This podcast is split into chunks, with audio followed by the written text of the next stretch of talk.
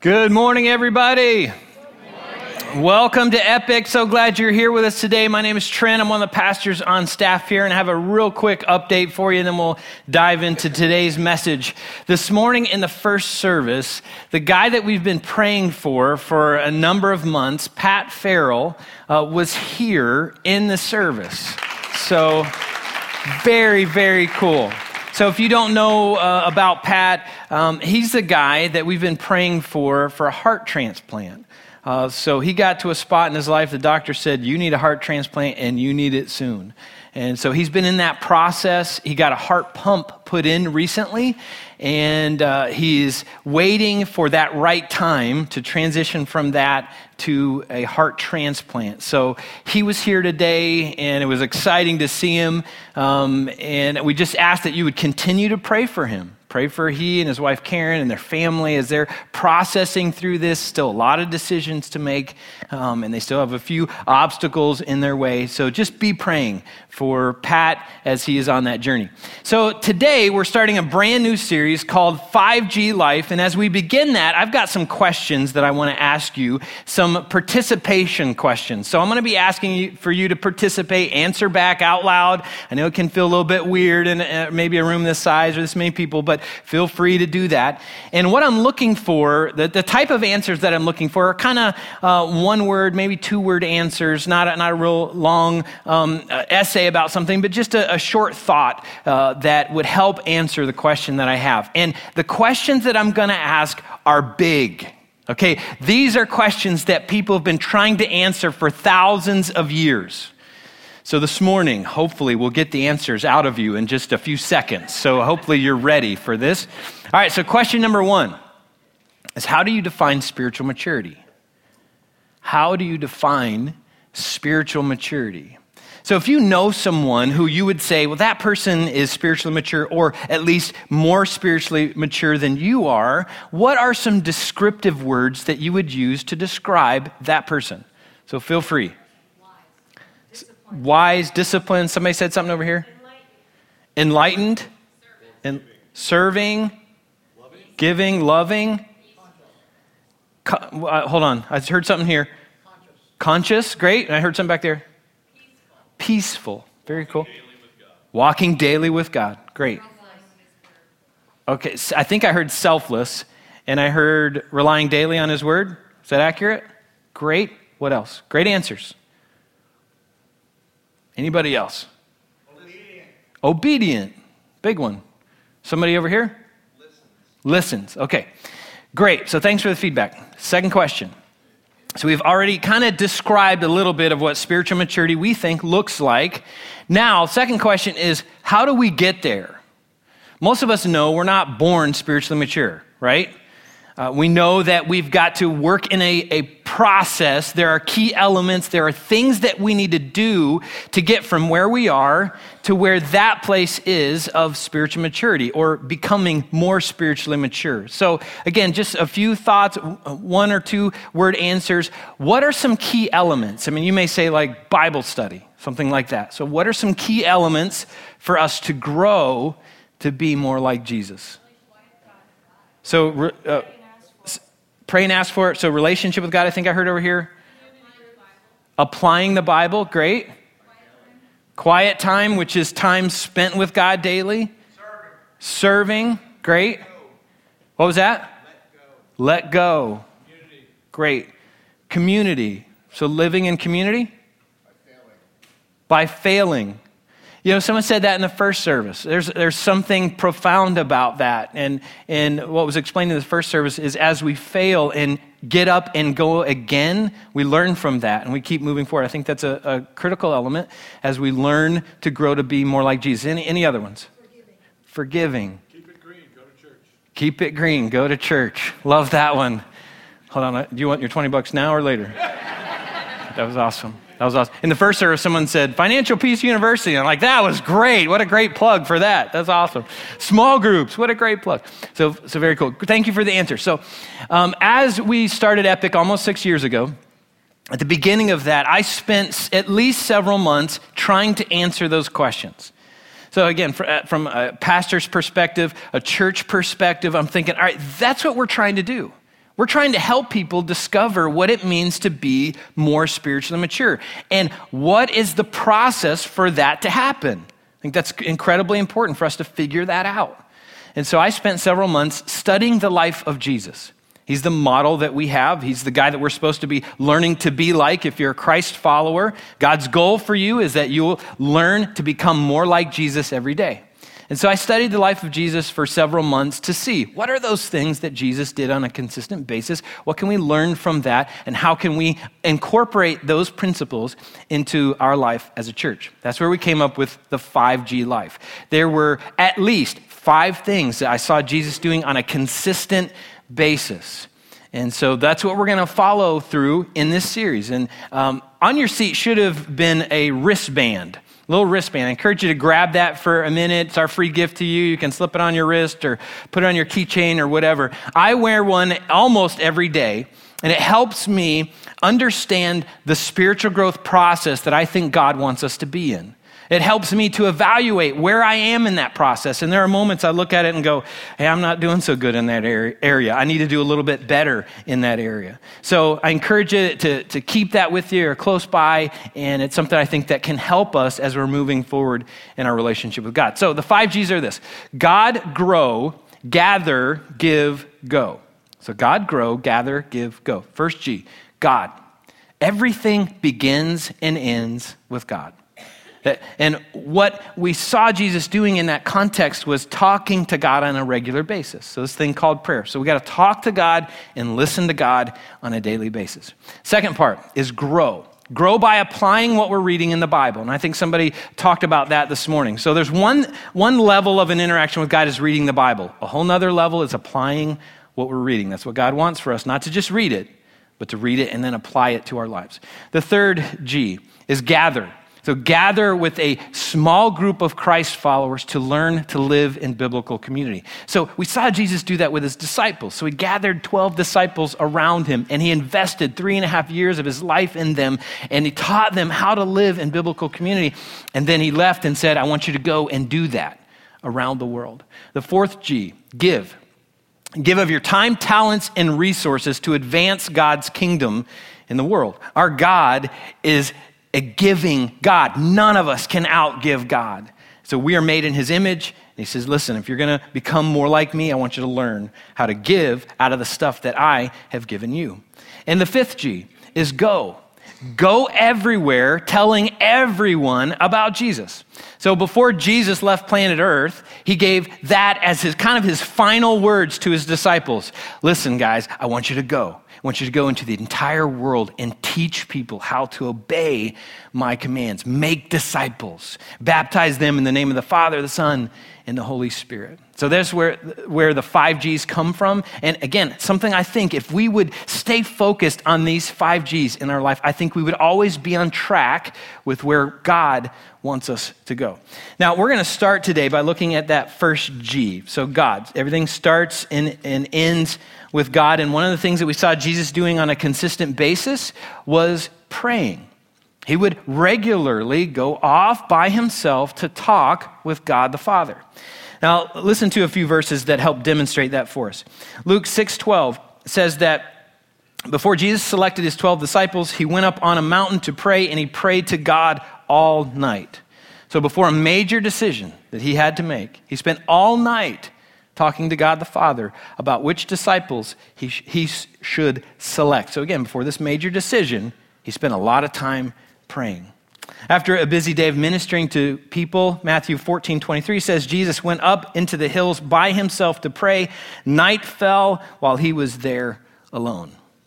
Mark 1:35 says before daybreak the next morning Jesus got up and went out to an isolated place to pray. And Luke 5:16 says Jesus often withdrew to the wilderness for prayer. So getting alone with God the Father was just something that Jesus did on a regular basis. And as I was watching that in Jesus' life, one of the questions that came to my mind was why would he need to do that?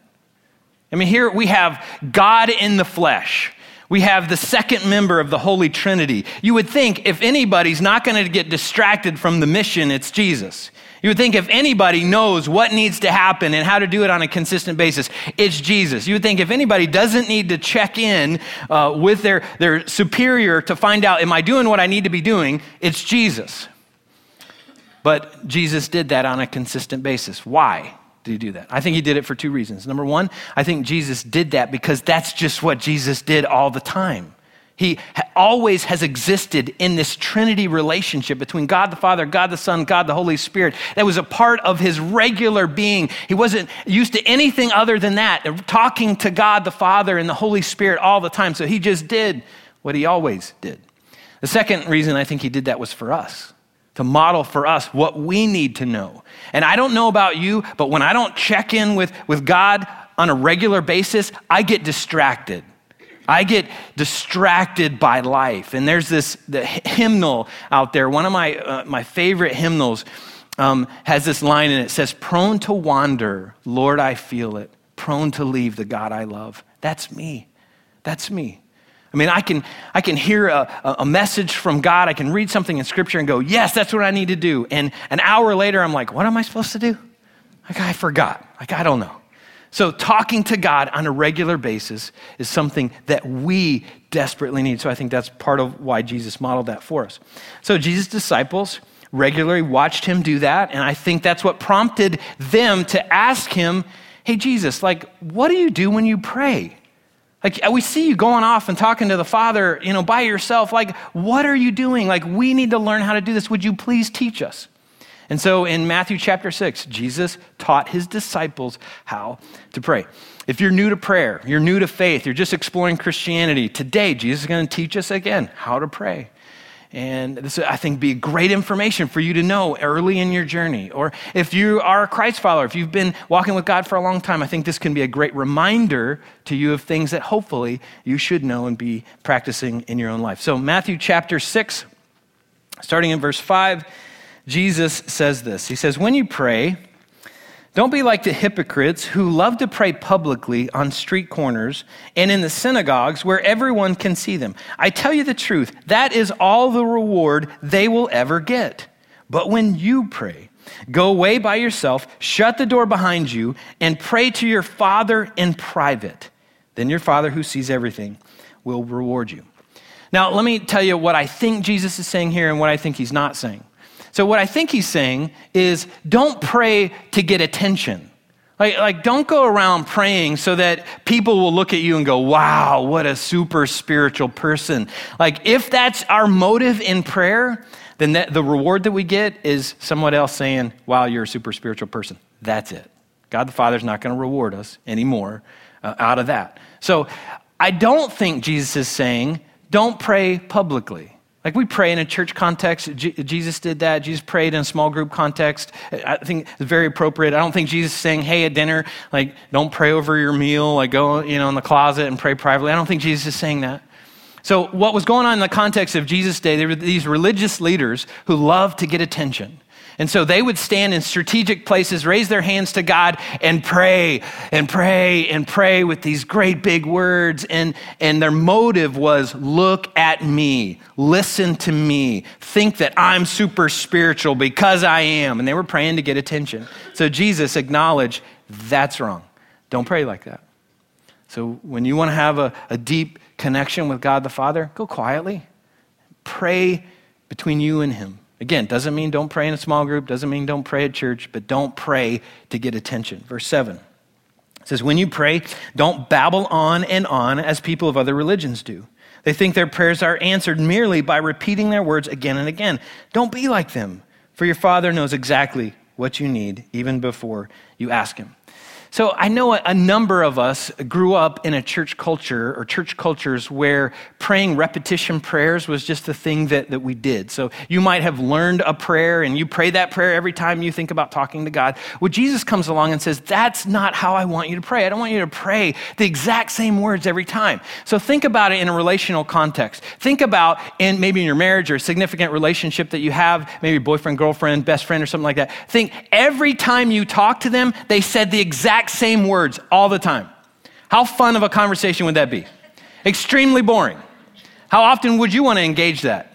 I'm going to talk to him again. They're going to say the exact same words every time.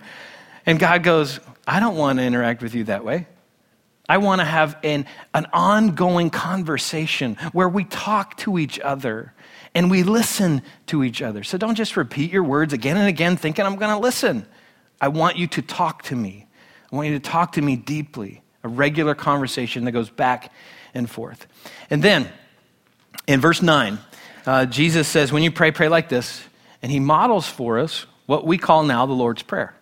And I'm sure whether you have a church background or not, most of us have come across the Lord's Prayer at some point in our journey. So, what I'd like us to do is read the Lord's Prayer in its entirety, and then we're going to look at it part by part. So, take a look at this video. Now, that may have been a translation that, that maybe you aren't all that familiar with. Um, maybe you grew up kind of looking at it in a different context, different translation. But we're going to look at it in the New Living Translation today. Uh, so Jesus starts and he says, When you pray, pray like this.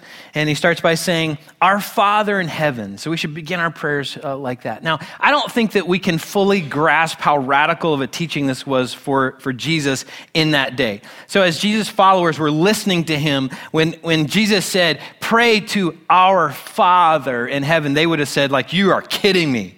Nobody prays to God that way. Nobody calls him Father. That's too presumptuous. Nobody would do that. That's too personal. That's almost disrespectful. Like, we can't do that. It's, it's just not possible. So, Jesus' followers and many people prior to that, uh, uh, the Jewish people, God's specially chosen people, the Israelites, they interact with God based upon, like, I got to do what's right. I got to follow the rules. And, and, and when I follow the rules, that's how I interact with God. And calling him Father is just something I can't do. Jesus comes along and says, You can call him Father. He's a Father in heaven, and he loves you. And he wants to have a personal, relationship with you. Again, that would have blown uh, the disciples' minds. That would have short circuited their brains and everything they knew about how to interact with God. And so I think today Jesus is still saying that, saying it's possible for you to interact with God as a father. And so a personal question for you is can you? Can you call God Father? Have you put your faith and trust in Jesus as your Lord and Savior? If you have, you can interact with him as a relationship that you would with a loving heavenly father. And you might say, you know I, I, don't, I don't even know what that really means because maybe your, your earthly dad wasn't all that great. But God comes along and says, like, I want to teach you what it really means to interact with the father the way that you should. And if, if you have entered a personal relationship with Jesus, God wants to interact with you as a loving heavenly father. If you haven't done that yet, you can. It's possible. God wants you to. He wants you to be adopted into his family. Listen to what Romans uh, 8:15 says. It says, "So you have not received a spirit that makes you fearful slaves. Instead, you have received God's spirit, which is the Holy Spirit, when he adopted you as his own children. Now we call him Abba, Father. And again, radical teaching that we could call God Father and be that personal with him. So if you would like to enter a personal relationship with the creator of the universe. I'm going to show you how to do that later in the service. We'll get back to that. But, but I did that when I was five years old. When I was five years old, I asked my mom, I said, what, what does it mean to be saved? She got out the Bible and she explained that God loved me so much, He sent Jesus to die so I can live. And that a relationship with God is based upon belief in Jesus Christ. And at five, I thought that was a fantastic deal and I gave my heart to Jesus and I was adopted into God's family. That can happen for you. It can happen today. Again, we'll get back to that in a little bit in the service. So in verse 9, Jesus continued by saying, May your name be kept holy.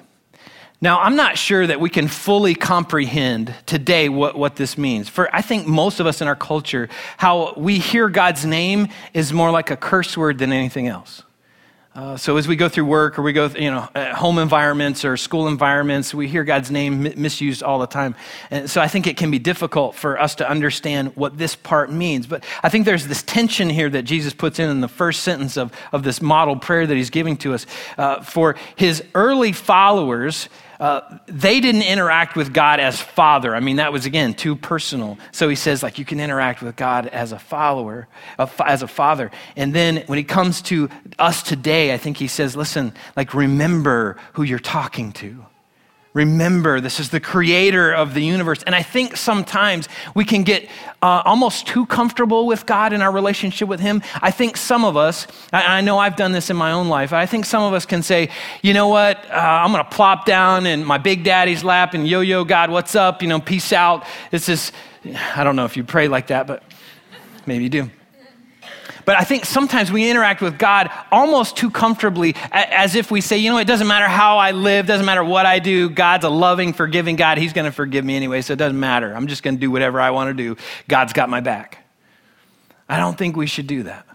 I think when we come to God, we need to come to Him understanding who He is. He's the Alpha and the Omega, the beginning and the end, the author and finisher of our faith. He's the one who sent Jesus to die so we can live. And I think as we come to God, we need to remember that.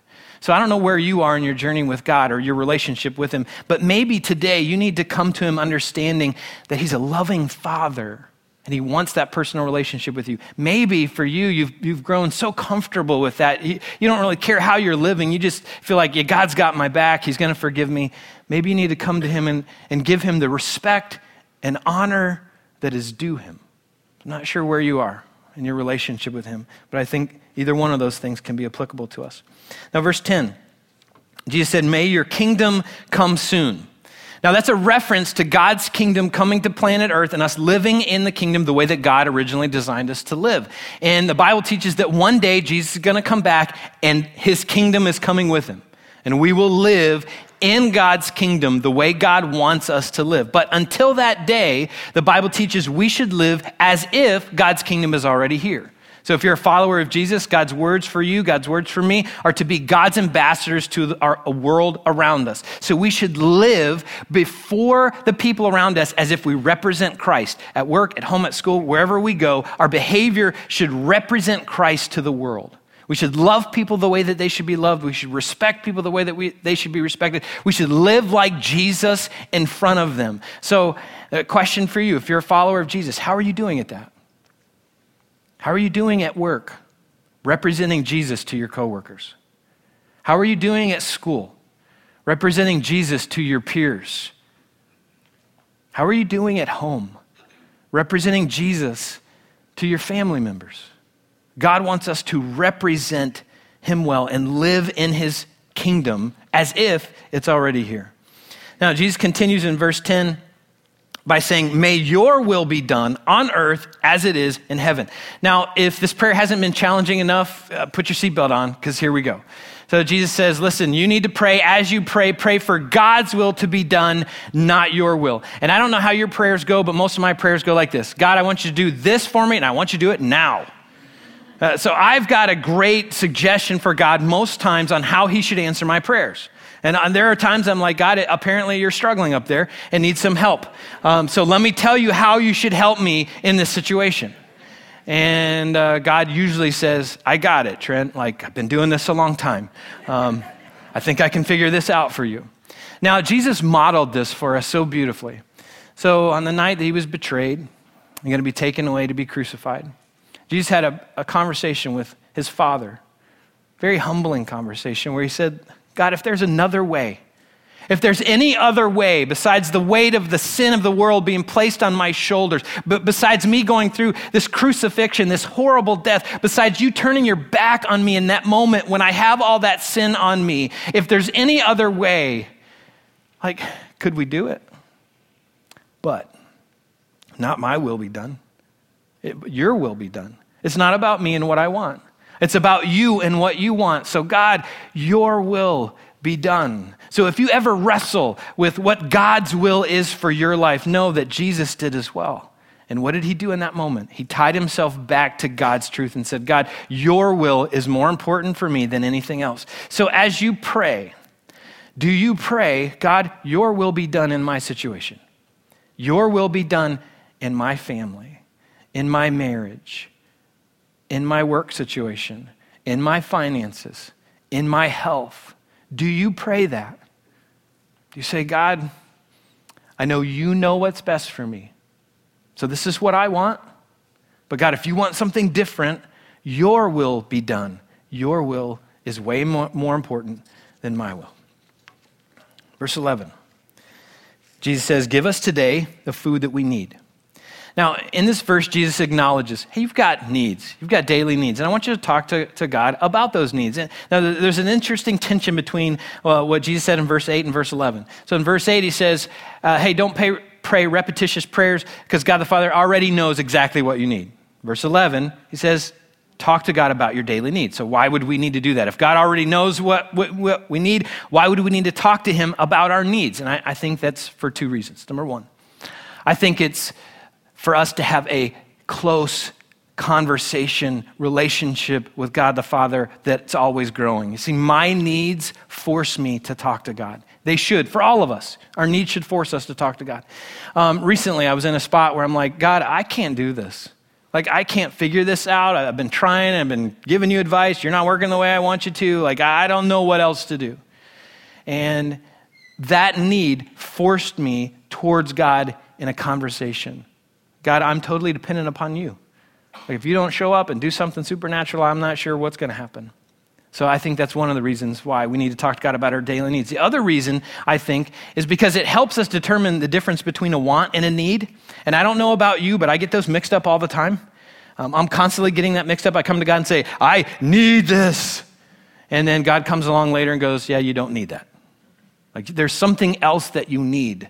And I, I want to give that to you at a different level. Like, I want to give you uh, a need that answers something beyond just the physical. Physical needs are, are real and we have them. We should talk to God about those things. But often, God's answers come along uh, in a way to help meet a spiritual need that we have that's much deeper than that physical need. So, as we're talking to God about that, it helps us determine between wants and needs, and it helps us to tie ourselves back to God's will again for our lives. So, God wants us to talk to Him about our needs and allow Him to teach us the difference between a want and a need.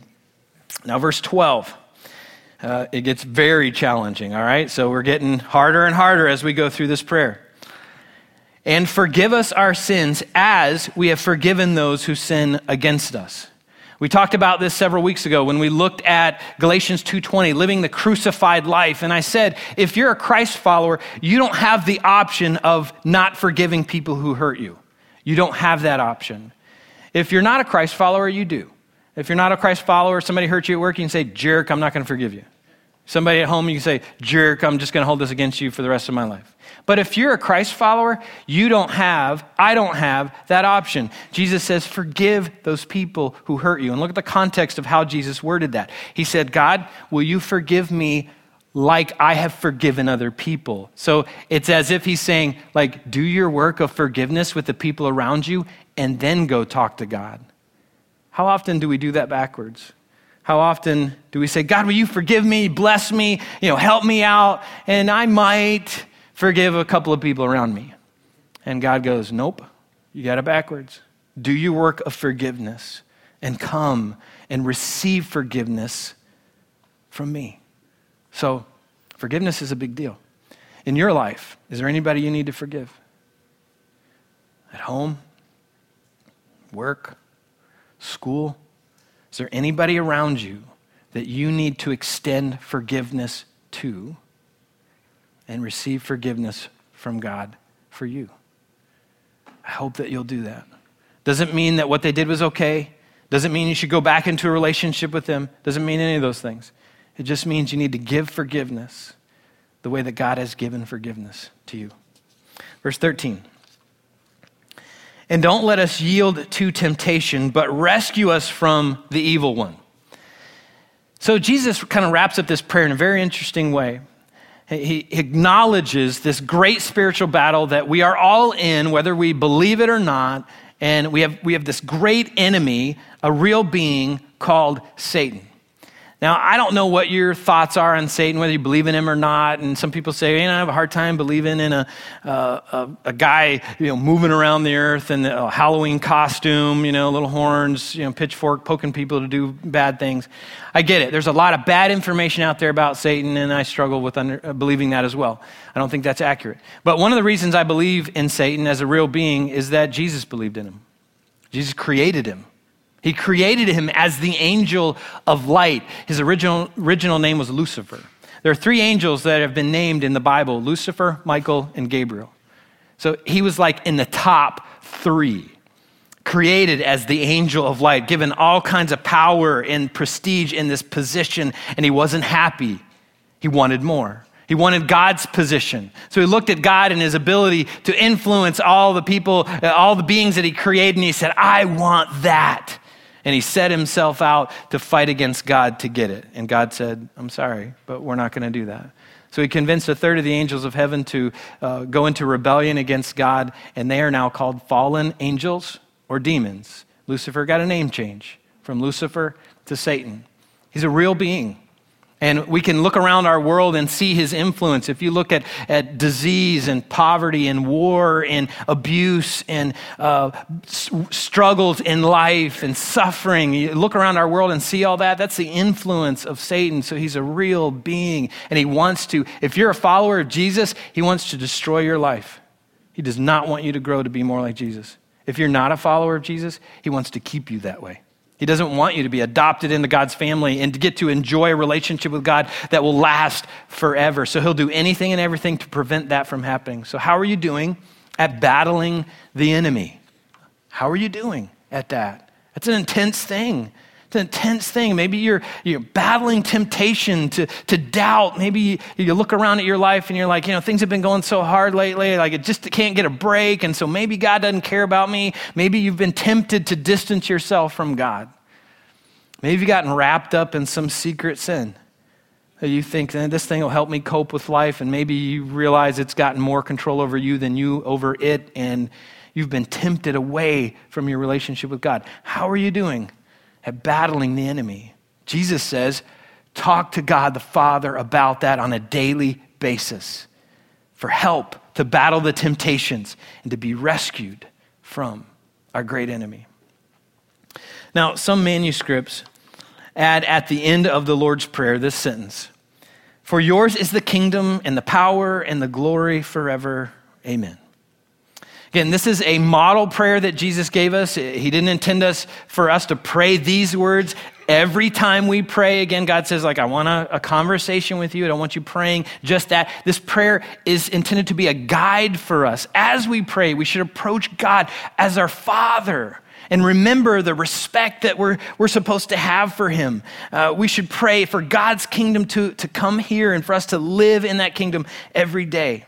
We should pray for God's will to be done in our lives and the world around us. We should talk to God about our daily needs. We should talk to God about forgiveness issues, people that we need to forgive. And then we should ask God for help in battling the enemy. Now, as we come to somewhat of a close today, I have a recommendation uh, for all of us. Is to spend time praying through this prayer this week. Again, not just the words, but you can start there but learn how to pray uh, the framework of it. Learn how to incorporate that in your regular prayer life with God, your conversation with God. If you're new to prayer, you're like, I don't even know where to begin. Uh, I've put on the back of our spiritual growth challenge a prayer guide that will guide you from Monday to Saturday and things to be praying about and ways for you to be talking to God. You can stop by our connection center and pick up one of those before you leave today, or you can download it from our website. It'd be a great tool to help you grow in this issue of prayer. Now, if you're not new to praying, let me ask you a couple of questions. How's your prayer life? Are you talking to God on a daily basis? Have you gotten so busy that you tell God, like, I'll catch you later? Like, I just got so much to do. I got so many things to, to work on, so many problems to solve. Like, I'll catch you later. Or has something maybe bad happened in your life and you feel like, you know, if God's not going to work your will out in that situation, maybe you're just going to be mad at him. You're not going to talk to him. Or maybe you talk to God way too much and you never listen. Maybe your conversation is always one sided. And maybe God is saying, I, I would like to get a word in. Could you just be quiet for a moment? I want to speak to you about something incredibly important. So, how's your prayer life? And how can you take it one step in the direction God wants it to go? Now, let me circle back to uh, something I talked about earlier uh, in the message. For those who may have not entered a personal relationship with Jesus Christ, and maybe you want to do that today, I'm going to guide you through a very short prayer for how you can do that. Today can be the day that you enter that life-changing relationship with Jesus Christ. Listen to what John 3:16 says. Most famous Bible verse I think in the entire world. It says, "For God loved the world so much that he gave." So out of his love, he gave. And what did he give us? His one and only Son, so that everyone who believes in him will not perish, but have eternal life. So, relationship with God centers on belief in Jesus and what Jesus did on the cross. It's not about being good enough. I mean, just think if we could be good enough, Jesus would have come and said, Keep trying, you can do it, hang in there. He wouldn't have needed to die if we can do it. So, he died because we can't do it. So, a relationship with God starts by belief in Jesus and what he did on the cross for us. So, if you would like to start a relationship with Jesus today, I'm going to guide you through what I call the ABC prayer of salvation. It's a simple prayer, and yet it is incredibly profound. This isn't uh, the secret code. This isn't the magic words. You pray these words, then poof, you know, you got a spot reserved for you in heaven. That's not how it works. You can pray these words and not mean it, nothing will happen. You can pray words like these and get the concepts, and everything can change for you. You can be adopted into God's family. So here are the words. Here's the prayer, and then I'm going to guide you through it in a minute. So the prayer goes something like this God, I admit I'm a sinner in need of a Savior. That's a critical component. We have to admit that we are sinners, that we have fallen short, that we can't get there on our own, that we need a Savior to do that. If we don't admit that, then we, there's no need for us to have a Savior. So we need to admit, I'm a sinner and I need a Savior. The second part is, I believe Jesus died so I can live. So that's where we say, listen, I believe Jesus is the Savior. He's the one who died so I can have eternal life. And the last part is, I commit to following you the rest of my life. I commit my life to following you. I don't think that we can say, hey, uh, like I believe it, but I'm just not going to live it. That doesn't go together. When we say I believe it, then God says, well, let me teach you how to live it. And so I, we say, I'm going to commit my life to learning how to become more like Jesus. So I think it's that simple to enter a relationship with the creator of the universe. So if you would like to do that, I'm going to guide you through how to do that right now. I'm just going to pray through this prayer, and I encourage you to pray it quietly in your heart to God. So here we go. Let's pray together. God, I admit I'm a sinner in need of a Savior. I believe Jesus is that Savior and died so I can live. And I commit my life to following you. In Jesus' name, amen. Okay. So, if you've just prayed that prayer for the very first time in your life, let me say a couple of things to you. Number one, welcome to the family of God. You have just been adopted into God's family. So, that's worth celebrating. So, what I encourage you to do is tell somebody about that. Tell somebody, maybe that you came with, tell somebody. If you came here by yourself, come tell me. Tell anybody and say, listen, today's the day I entered a personal relationship with Jesus Christ. And let them celebrate with you that incredible news. Next thing I encourage you to do is grab a copy of our Spiritual Growth Challenge or download it from our website. It'll help you grow in that brand new relationship that you have with the Creator of the universe, a loving Heavenly Father. And I encourage you to come back next week. So, next week, we're going to look at an, the second critical component in us learning how to have a great rela- relationship with the Creator of the universe, a growing relationship with Him. So, come back for that. Now, in just a minute, I'm going to pray, and our worship team is going to close us out today. And as they do that, what I encourage you to do during this final song is talk to God. I want you to pray, sing and pray, you know, however God guides you in, in this final component. So I'd love for you to, to select a part of the Lord's Prayer. Maybe one thing that stood out to you in your life, one thing that maybe you need to work on in your relationship with Him. Zero in on that one thing, and during this song, pray to God about that. So maybe you need to pray to God your Father. Maybe you need to say, God, like, I don't know how to be in this relationship. My earthly father was terrible. God, teach me what it means to be in this, this kind of relationship. Maybe you need to talk to God about a need that you have. Maybe you've got a real legitimate need and you need to say, God, like I want to tie myself to your will and your will being done, but here's a need. Please work it out the way that you see best. Maybe you need to talk to God about a forgiveness issue. Maybe you're holding a grudge or bitterness in your heart, and God says, It's time to deal with that. It's time to let that go. So talk to Him about that during this final song. So let's all pray together, and then we'll sing together. God, I'm so grateful that Jesus, you taught us how to pray. Um, we need this. We need to know how to have a regular, ongoing conversation with you that's not centered on just us saying words, but it's, it's about an ever growing uh, relationship where we talk to you and we listen to you. God, you really want to speak to us, and you really do speak to us if we'll just listen and you want to hear from us, you want us to talk to you about the, the needs that we have or the needs that we think that we have, and you want to guide us in that on this journey. So thank you for this model prayer, this prayer that guides us in how to talk to you. So I pray for all of us that, that right now, as we are, are going to pray and sing in this final song, Lord, that we would zero in on that one thing. And then this week, Lord, I pray that you would guide us in how to incorporate this type of, of framework into our regular conversation with you. Grow us through it, I pray. Thanks for loving us, being an incredibly loving Heavenly Father who wants a personal relationship with us. I pray that for those who entered that relationship today, that they would determine to follow you and grow that relationship. In Jesus' powerful name, we pray this. Amen. Give those volunteers a hand.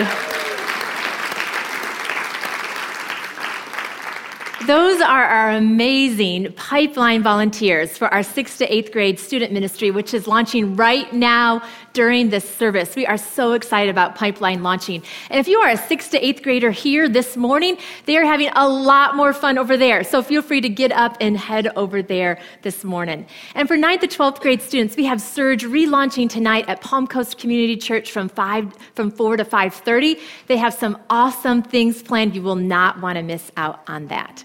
And students, who is excited for school starting tomorrow? All right. I hear some great applause from parents. I think more from the students on that. So we are excited for students and parents and teachers and our and staff as they're getting ready for school. And please be praying for them, praying for wise choices and friends and that they learn a lot and just to be a great school year for them. So be praying for them as it starts tomorrow.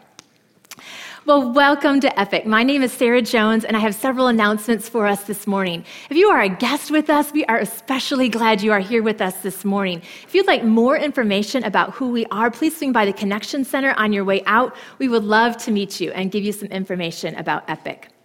Now, last week, over 40 of you guys said, we want to help be the answer to somebody's questions. You turned in volunteer cards and said, We want to help. So, way to go. Thank you for that. Yeah, awesome. Thank you very, very much. And if you have been thinking about serving but haven't yet signed up, you can still do so. There's cards on your seats, and you can also sign up online at theepicchurch.com. We still need more help going into the fall. And at Epic, we love to give, not only through serving, but also through giving of our resources to see people's lives change and to lead people into a life changing relationship with Jesus Christ. That is what we are all about. And if you want to partner with us in that, there are two ways that you can do so. You can give online at theepicchurch.com or at the giving boxes behind each of the seating sections. Well, next Sunday, we are having another epic day at the park. How many of you guys were at the last epic day at the park? It was a blast. It was so much fun at Wadsworth Park. We're going to have a great time again. So bring your dinner, bring some a lawn chair, get ready to have fun. We're going to have some crazy games there. So it's Wadsworth Park next Sunday at 6 o'clock. And lastly, our small groups are gearing up to start again this fall. And small groups are the best way at Epic to get connected with other people and to grow in your relationship with God. So if you've been coming to Epic for a while and are not yet connected in a group, or if you're new to Epic and want to get connected, please listen up because there are three opportunities that you can take advantage of starting real soon. First of all, is starting point. Starting point is the 10 week, excuse me, nine week conversational environment where you explore the story of God and begin to experience community. So if you haven't yet jumped into a group, this is the best place to start. We have our starting point intro starting on September 13th, uh, and there you will find out more information and be able to sign up. We also have men's, women's, and couples community groups starting up, and we have a five week community group experience also starting on the 13th. And from there, you can get connected into a community group. And then we also have Financial Peace University coming up. And that is a great place to learn how God wants us to handle our finances and the peace that can result from that. And next Sunday, after each service, we have a preview for that. So if you want to find out more information about any of those groups, environments, you can do so through the announcement sheet on your seats or online at theepicchurch.com. And please let us know if you plan to join us for any of those environments by signing up at theepicchurch.com as well. Well, before we continue with the rest of our service, we have a great video from Dave Ramsey for you to check out about Financial Peace University. Enjoy the rest of the service.